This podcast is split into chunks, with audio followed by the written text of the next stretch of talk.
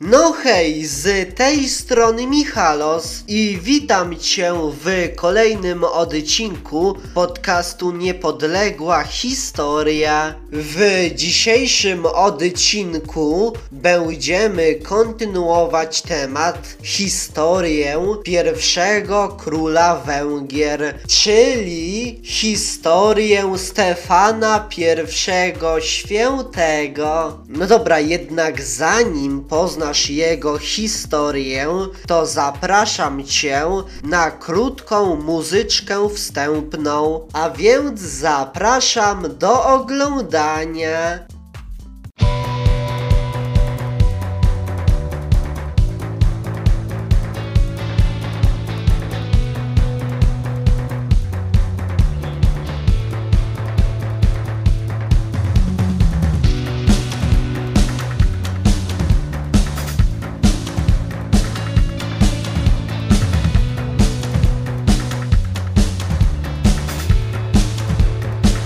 Stefan I Święty jako pierwszy król Węgier Zgodnie z węgierską tradycją historyczną, papież Sylwester II za zgodą cesarza Ottona III posłał Stefanowi wspaniałą złotą koronę zwieńczoną krzyżem apostolskim, a wraz z nią list, w którym oficjalnie uznawał władcę Madziarów za katolickiego króla Węgier. Ten czyn następcy świętego Piotra był potem, co ciekawe, interpretowany jako jego zgoda na uwolnienie Węgier spod zależności Niemiec cesarskich. No a z kolei koronacja królewska Stefana I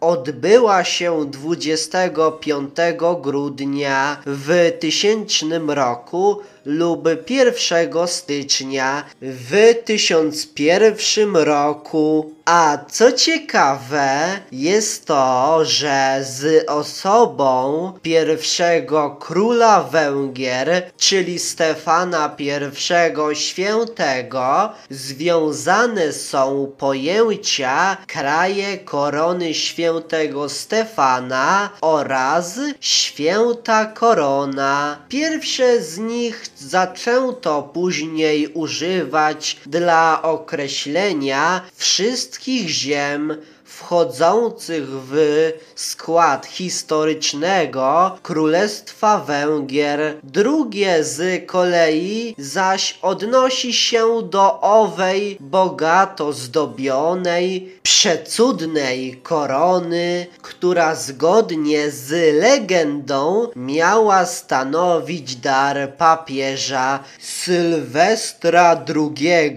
dla Stefana, a jej powstanie co ciekawe, jest datowane jednak dopiero na wiek XII, przez co wynika z tego, że pierwszy władca Królestwa Węgier de facto nigdy nie miał z nią styczności. Co za absurdy, co? No dobra, to może odejdźmy na razie od absurdów i wróćmy do króla Stefana. Otóż po swojej koronacji lub krótko przed nią Stefan I utworzył pięć biskupstw, między innymi w Weszprem, w Gior, Wac, Kaloczy i w Bichar oraz utworzył arcybiskupstwo w Ostrzychomiu. A tak w ogóle to dlaczego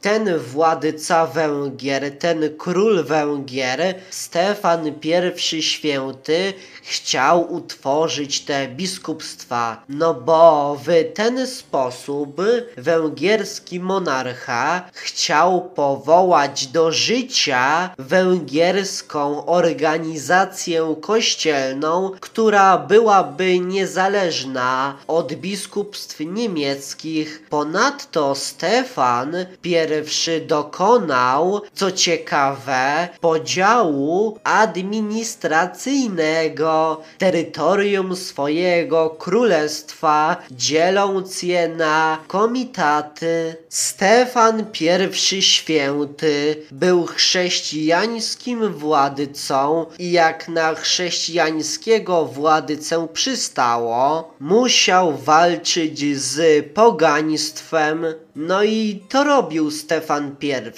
Walczył z pogaństwem i umacniał wiarę chrześcijańską, jednak nie tylko orężem, ale również poprzez wprowadzenie różnego rodzaju przepisów prawa. No a w początkach swojego panowania wydał rozporządzenie, w którym na każde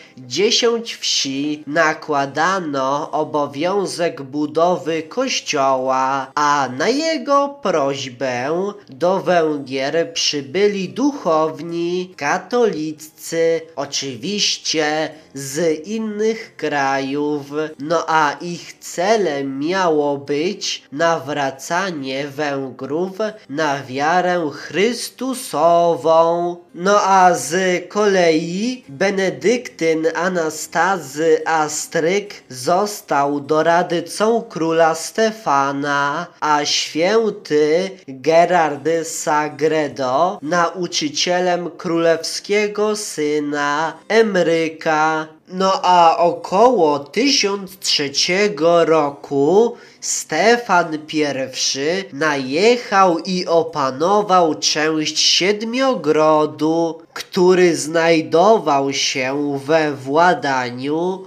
brata jego matki Guli. No a po wyprawie siedmiogrodzkiej na zajętych terenach król Stefan ustanowił biskupstwo, a w ciągu kilku kolejnych lat zwojowane zostały ziemie w południowej części Transdanubii, gdzie utworzono biskupstwo w Petrzu, a wkrótce potem Stefan doszedł do porozumienia z Samuelem Abą, jednym z plemiennych wodzów węgierskich, który wszedł w związek małżeński z siostrą króla. No a na ziemiach będących domeną królewskiego szwagra powstało kolejne biskupstwo z siedzibą w Egerze. No a koniec batalii o zjednoczenie Węgier pod wodzą Stefana I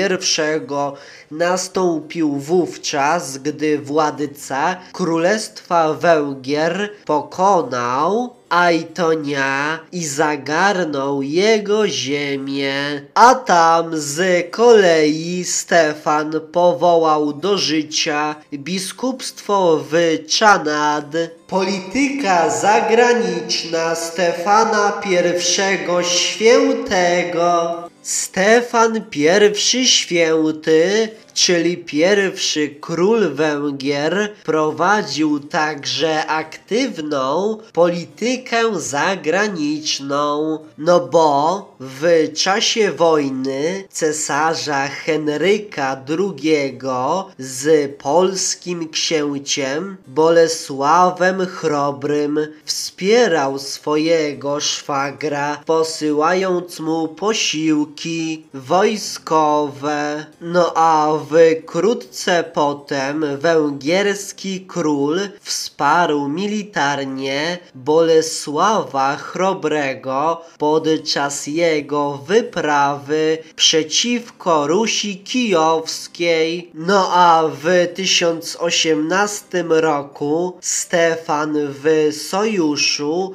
z cesarzem bizantyjskim Bazylim II zaatakował Bułgarię. Bulgarian No a podczas tej kampanii zdobył trochę cennych relikwii. No a po śmierci Henryka II Stefan wycofał się z sojuszu z Niemcami. No a ten krok króla spowodowany był zatargiem z nowym cesarzem Konradem II. Oto bowiem ten ostatni chciał, aby Węgry znajdowały się pod jego supremacją. No a z kolei władca węgierski żądał Bawarii dla swojego syna Emeryka. No a wkrótce między obu zwaśnionymi stronami doszło do wojny. No a dla Konrada Casusa Belli stało się uwięzienie przez Stefana, biskupa Strasburga, Warnera, posła niemieckiego do cesarza Bizancjum. No a w 1030 roku wojska Konrada II zaatakowały Węgry, ale siły węgierskie rychło zmusiły je do odwrotu. No a w roku następnym zawarty został pokój z Królestwem Niemieckim, na mocy którego zachodnia granica Królestwa Węgier została ustalona na rzece Litawie. No dobra, to by było już na tyle, jeśli chodzi o historię Stefana I w tym odcinku. Więc nie martwcie się, w następnym odcinku zakończymy historię Stefana I Świętego, czyli po prostu będzie jeszcze trzeci odcinek na temat Stefana I Świętego. Jednak teraz zapraszam Was do zobaczenia końcówki lub poprzedniego odcinka o Stefanie I Świętym, do którego link znajdziesz w opisie pod tym filmem lub w komentarzu. No dobra, no to do następnego odcinka. Pa!